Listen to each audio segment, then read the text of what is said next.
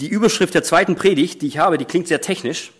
Ich möchte euch heute ganz kurz so ein bisschen in meinen Arbeitsalltag mitnehmen, vielleicht auch ein kleines Zeugnis erzählen darüber. Aber wer sich schon immer mal gefragt hat, was macht der, äh, Albert eigentlich auf der Arbeit, heute werdet ihr es vielleicht so ein bisschen mehr verstehen. Und ich möchte eine Parallele dazu ziehen, ob es da vielleicht eine gibt, auch in unserem Glauben. Ähm, die Predigt hat den sperrigen Titel Die Conversion Rate des Himmels. Ihr, ihr, wisst vielleicht jetzt noch gar nicht, was es bedeutet, aber ich werde das gleich erklären. Ja? Ähm, ich erstelle normalerweise auf der Arbeit, wenn ich angerufen werde und Kunden mich ähm, bitten, was für sie zu tun, dann geht es oft darum, dass ich im Internet was programmiere. Ja, ich erstelle Websites, mache Online-Shops für die Kunden, äh, Programme, damit irgendwelche Probleme gelöst werden. Und nicht nur Unternehmen oder Menschen, die eben was anbieten, gehören dazu meinen Kunden, sondern auch Missionswerke, die einfach das Wort Gottes auch auf der digitalen Schiene zu den Menschen bringen wollen. Und da bin ich sehr dankbar dafür, dass ich das machen darf. Und als während der Corona-Zeit viele Unternehmen ihre Läden schließen mussten, weil es keine, ähm, ja, diese offenen Geschäfte geben durfte oder man musste mit Masken überall rein, viele wollten das ja auch nicht.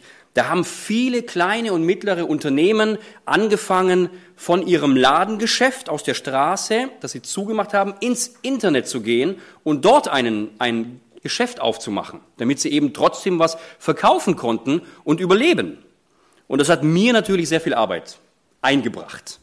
Und dafür bin ich natürlich sehr dankbar, weil andere Berufsgruppen hat diese Zeit sehr schwer getroffen. Viele hatten dann gar nichts zu arbeiten, wie in Restaurants oder Hotels, ja, wo es sehr, sehr schwierig geworden ist. Viele haben sogar ihre Jobs verloren in der Zeit. Ja, und seitdem betreue ich ein paar hundert Unternehmen, die jetzt für äh, diese Probleme, die sie haben, unsere Softwarelösung einsetzen. Und es kommt immer wieder so, dass ich Anrufe kriege, wie einen, äh, den ich bekommen habe letzte, in der letzten Zeit. Und da rief mich ein Unternehmer an. Und er hat gesagt, Herr Brückmann, ich besitze zwar eine Webseite, also ich habe eine, eine Seite, aber irgendwie kaufen die Leute da nichts. Es ist alles vorbereitet, es ist alles da, aber es wird viel zu wenig verkauft. Und man hat so richtig gemerkt, das hat ihm richtig Sorgen bereitet. Er saß auf einem großen Lager, hatte viele Produkte und konnte nichts verkaufen. Und er sagte dann am Ende, Herr Brückmann, wenn das so weitergeht, dann kann ich meinen Laden bald schließen. Und ähm, es gibt einen Begriff im Internet für dieses Problem oder für diese Schwierigkeit. Das heißt ich sage es mal auf Englisch und dann auf, auf Deutsch, die Conversion Rate, also eine, eine Konvertierungsrate.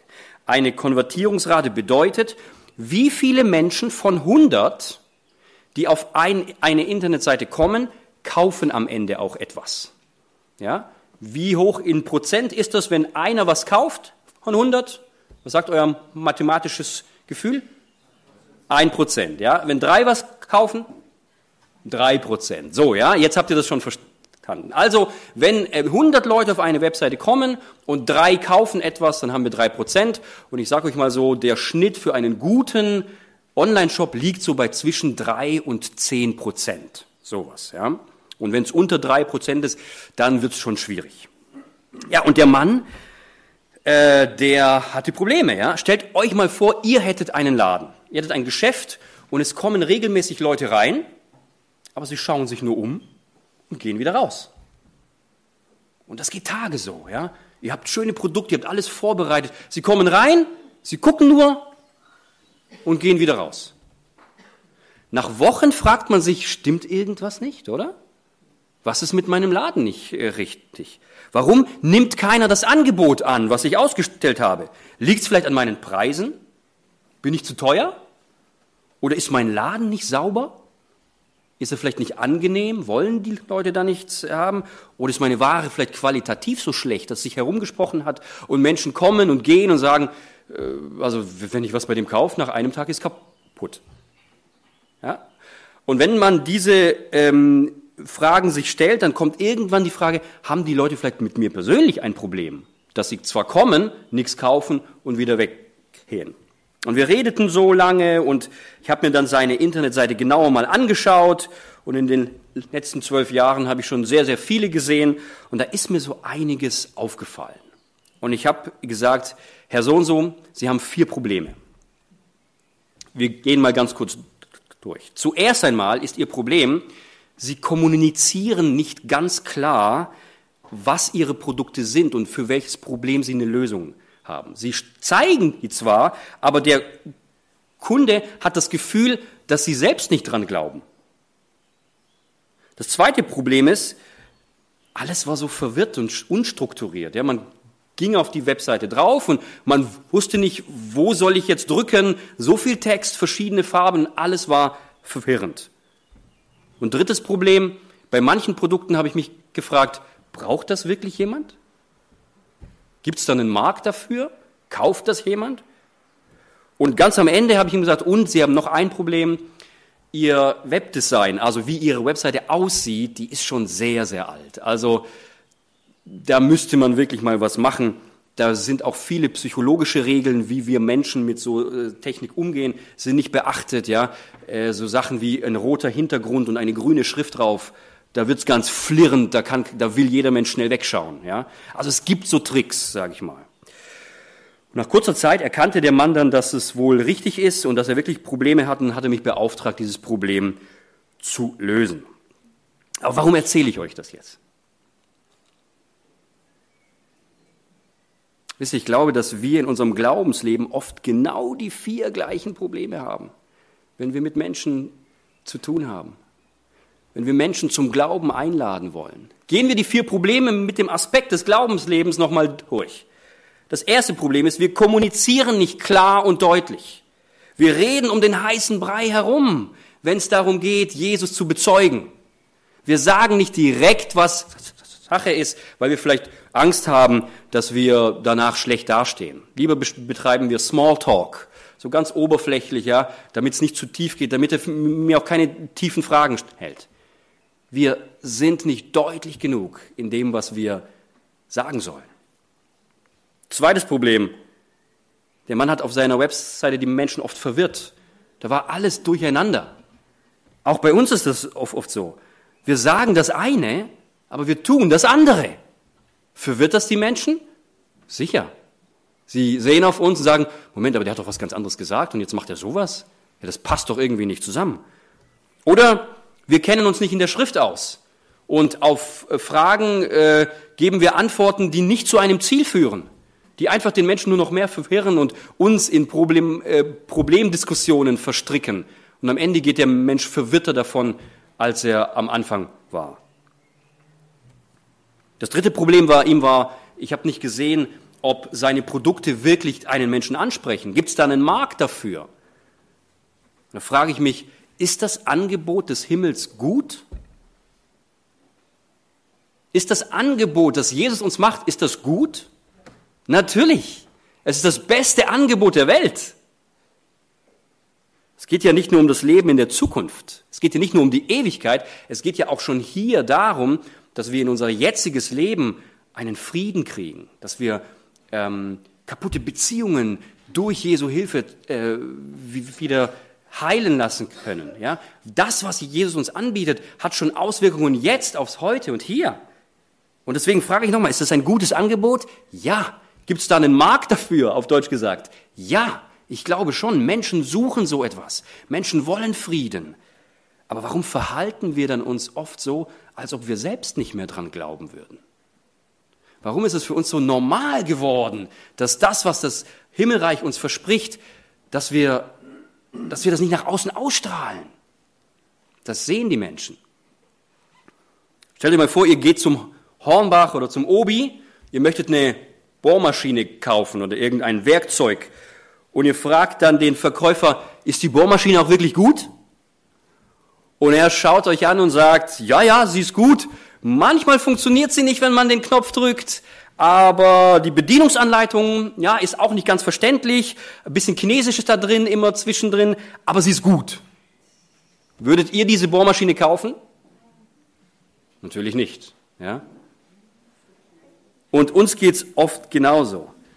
Gott hat uns Verheißungen gegeben. Er hat uns Dinge in unser Leben gesprochen, die wir oft nicht glauben. Ja? Wo wir denken, gilt das für mich? Und ich möchte dich heute ermutigen, nimm das, was Gott zu dir sagt, wirklich für dich in Anspruch. Wenn du das tust, dann werden die Menschen es auch sehen um dich herum. Und sie werden ein anderes Bild davon bekommen. Sie werden klarer verstehen, was auch das Angebot ist. Das vierte Problem des Kunden war, dass sein Design, also wie das Layout seiner Webseite gestaltet war, das war nicht mehr schön.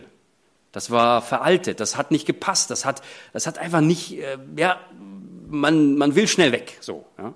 Und da habe ich mir gedacht, oh, das ist auch bei vielen Christen oft ein Problem. Wie wirst du von Menschen wahrgenommen, habe ich mich da gefragt. Wie ist denn, wie, wie trittst du nach außen hin auf? Wirst du als ein Mensch wahrgenommen, indem sie einen vertrauensvollen Ansprechpartner sehen? Oder bist du jemand, der immer nur Witze macht und äh, ja, ein, ein, ein Spaßkeks ist, wo sich niemand vorstellen kann, mit dir ein ernstes Gespräch zu führen? Wie ist dein Schein nach außen hin? Wie siehst du als Christ aus? Ich meine damit nicht die Kleider und so weiter. Das auch, ja, das spielt auch damit rein und ist auch eine ganz wichtige Geschichte. Aber vor allem dein Auftreten.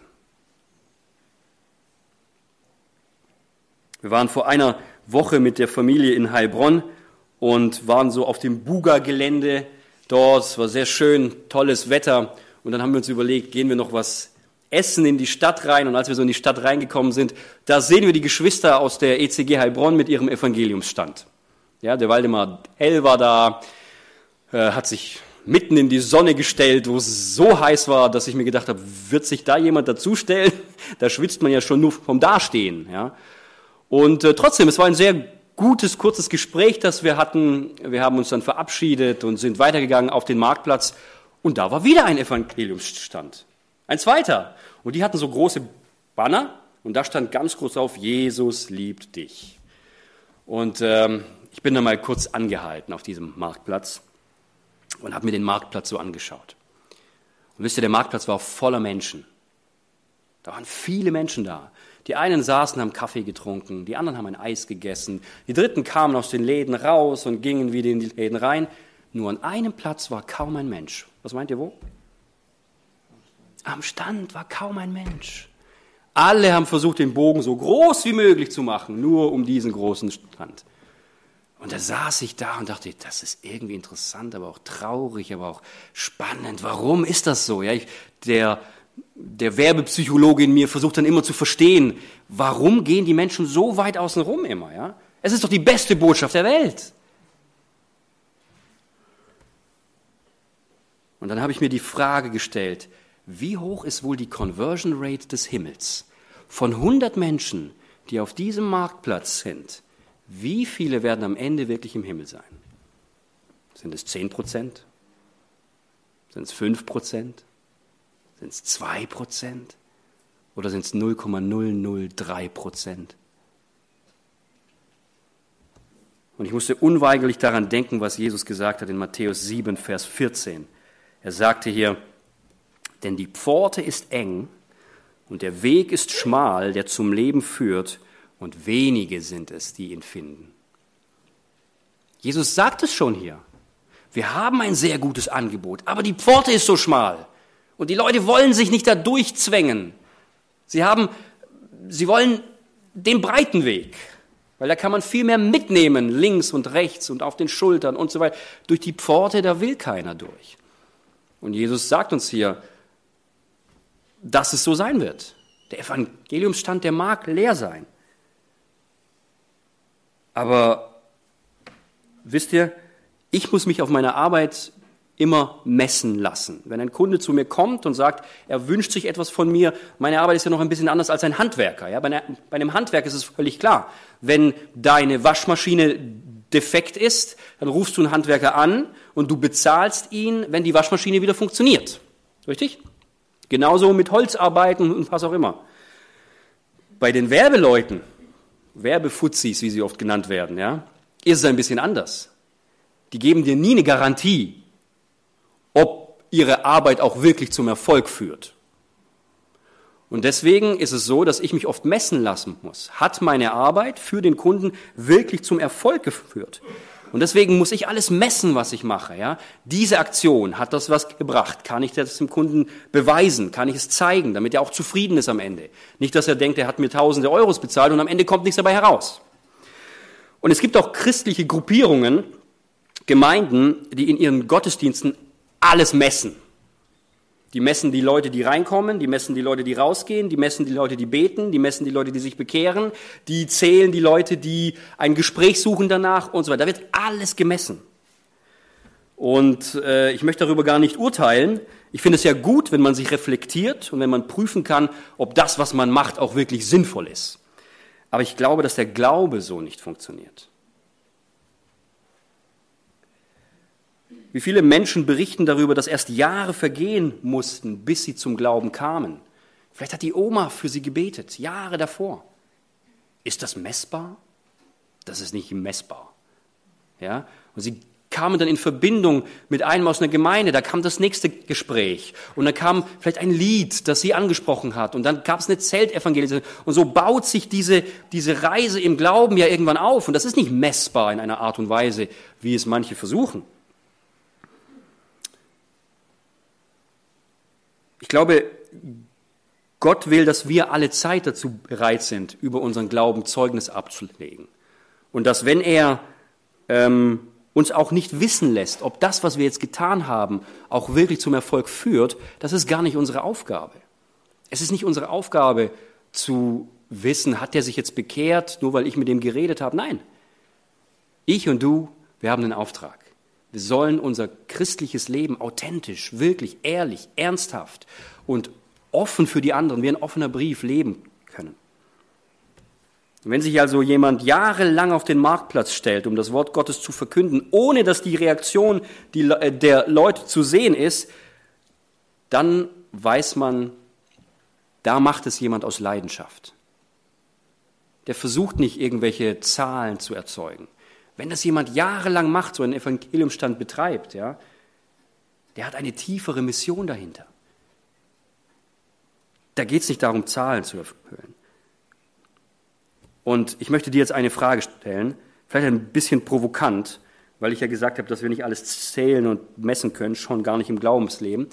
Aber vielleicht kannst du ein Gefühl dafür entwickeln oder einfach mal in dich hineinhören, was du darüber denkst. Meine Frage ist, wie trägt dein Leben dazu bei, dass Menschen in Berührung mit Jesus kommen? Wie trägt dein Leben dazu bei, wie trägt mein Leben dazu bei, dass Menschen in Berührung mit Jesus kommen? Lass uns vielleicht nochmal dazu das Beispiel meines Kunden von vorher betrachten. Er rief mich ja an, weil er ein Problem verspürt hat. Sein Angebot wird nicht wahrgenommen. Die Leute gehen einfach vorbei. Und das verursachte in ihm einen so großen Schmerz, dass er mich um Hilfe bat. Hast du diesen Schmerz? Fühlst du das auch, wenn du sagst, ich habe ein Angebot, ich möchte mit Menschen in Berührung kommen, aber sie gehen einfach vorbei? Oder ist dir das völlig egal? Ich glaube, Jesus hat uns einen ganz wichtigen Auftrag gegeben. Jesus hat uns ein Angebot gemacht und er hat uns gesagt, geht hin in alle Welt. Wir dürfen und wir sollen von dem sprechen, was Jesus für uns getan hat hat. Das haben die ersten Jünger ja auf eine Art und Weise getan, das hat ganz Jerusalem erschüttert. Ja, das ist bis nach Europa, das sich komplett ausgebreitet, bis in die Türkei und so weiter. So sehr haben die dafür gebrannt. Und wir wissen, dass wenn wir das tun, wenn wir Gottes Wort predigen, wenn wir ähm, darüber mit Leuten sprechen, nicht in allen, aber in manchen kann dabei ein Hunger geweckt werden. Manche Menschen hören das und es wird irgendwas geweckt in ihnen. Sie hören Gottes Wort und es geht was auf, weil manche diese Sinnlosigkeit spüren in ihrem Leben. Und sie spüren auch die Hoffnungslosigkeit. Sie wissen, dass da was in ihrem Leben nicht stimmt. Und sie suchen nach dieser Erfüllung. Und wenn sie uns dann klar und direkt reden hören, nicht um den heißen Brei herum, sondern direkt, du brauchst Jesus. Jesus kann dir helfen. Wenn sie das hören, dann kann der Geist, der Heilige Geist in ihnen das Verlangen wecken. Das will ich auch.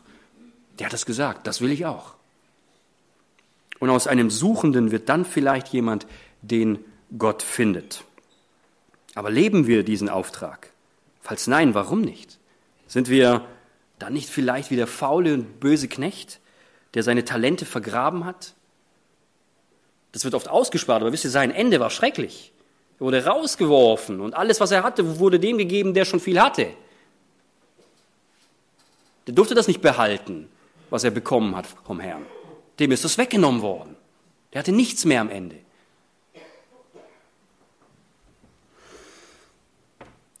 falls wir diesen Auftrag leben, aber es sich nichts tut, also wir sprechen mit Menschen, vielleicht auf der Arbeit, im Kollegenkreis, aber es tut sich nichts, dann könnten wir uns fragen, liegt es vielleicht an der Botschaft, wenn ich wirklich klar darüber spreche, oder kann es sein, dass es wirklich an mir liegt?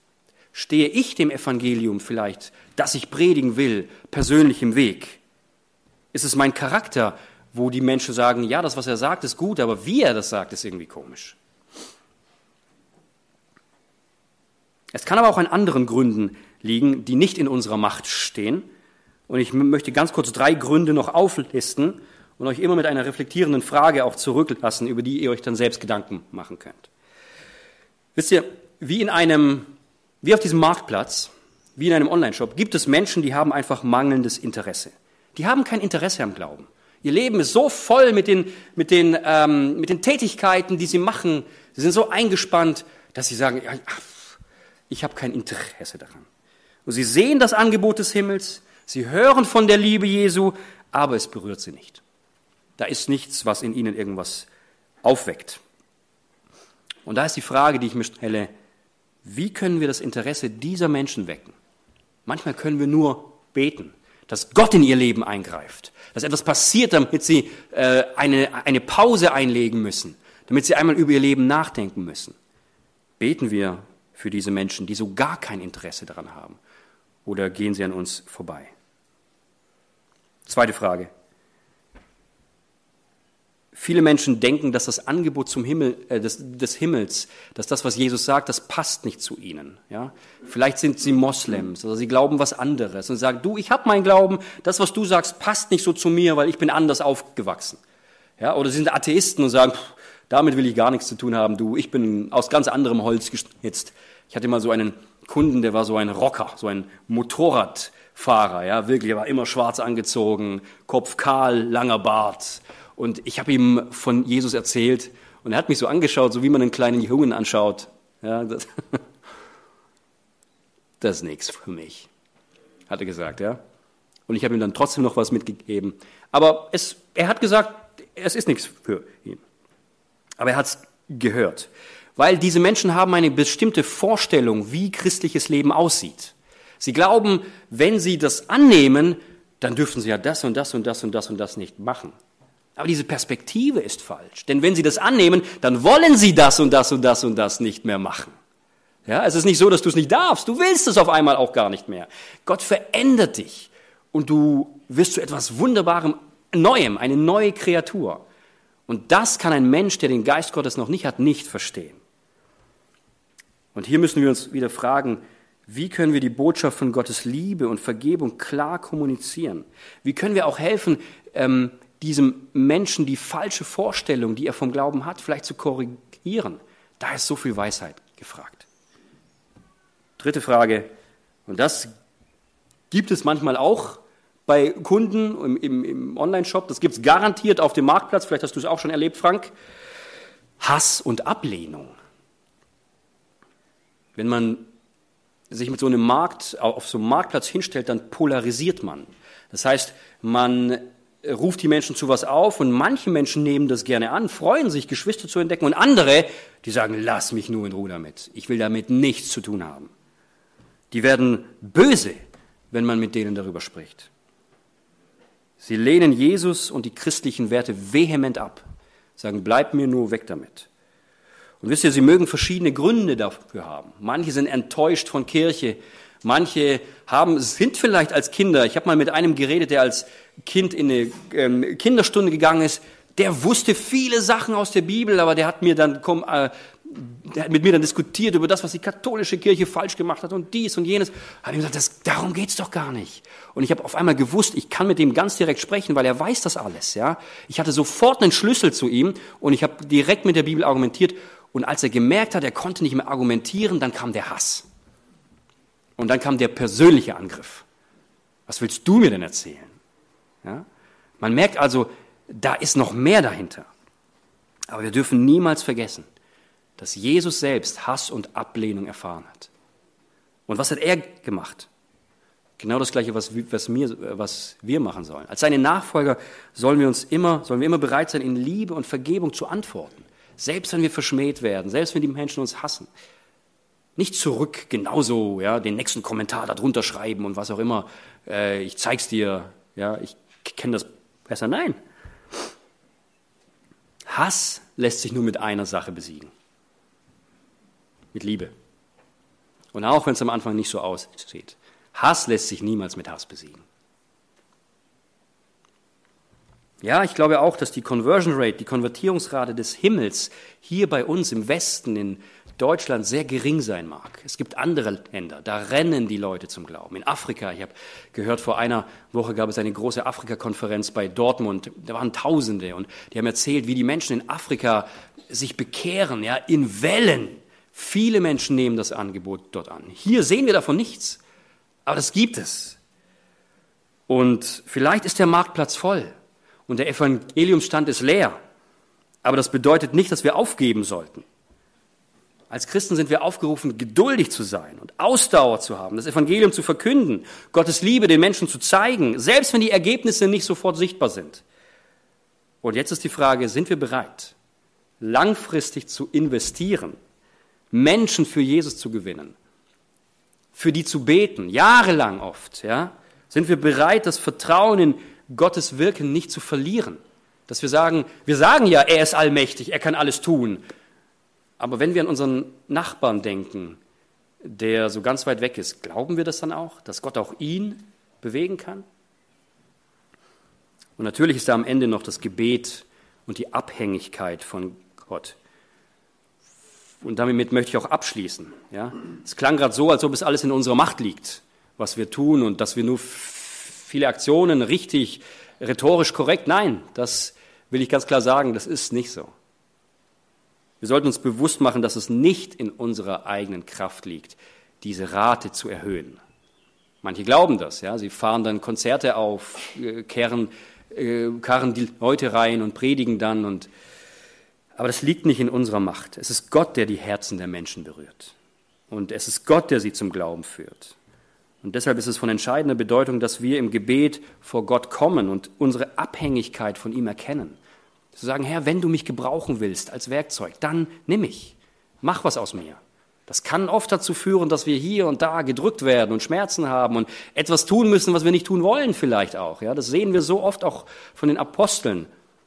Aber wir werden ein Same, wir werden ein Werkzeug in Gottes Hand. Und aus der Ewigkeitsperspektive betrachtet ist das viel mehr wert.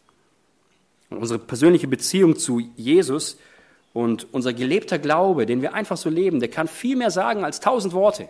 Ich brauche gar nicht so viel zu reden. Verhalte dich einfach. Verhal ich verhalte mich einfach äh, ehrlich, christlich, offen. Ja? Und das sehen die Menschen.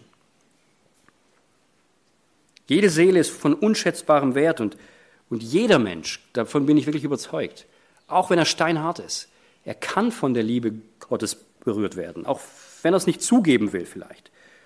Was, wozu wir aufgerufen sind, ist in unserem Glauben standhaft zu bleiben und mit Gottes Hilfe auch daran arbeiten, dass immer mehr Menschen auch aus unserer Stadt, hier aus Moosbach, diese noch leeren Plätze füllen, die wir noch haben. Und ich möchte mit einem Vers abschließen aus Johannes 1, Vers 12. Da heißt es, wie viele ihn aber aufnahmen, denen gab er Macht, Gottes Kinder zu werden, denen, die an seinen Namen glauben. Amen.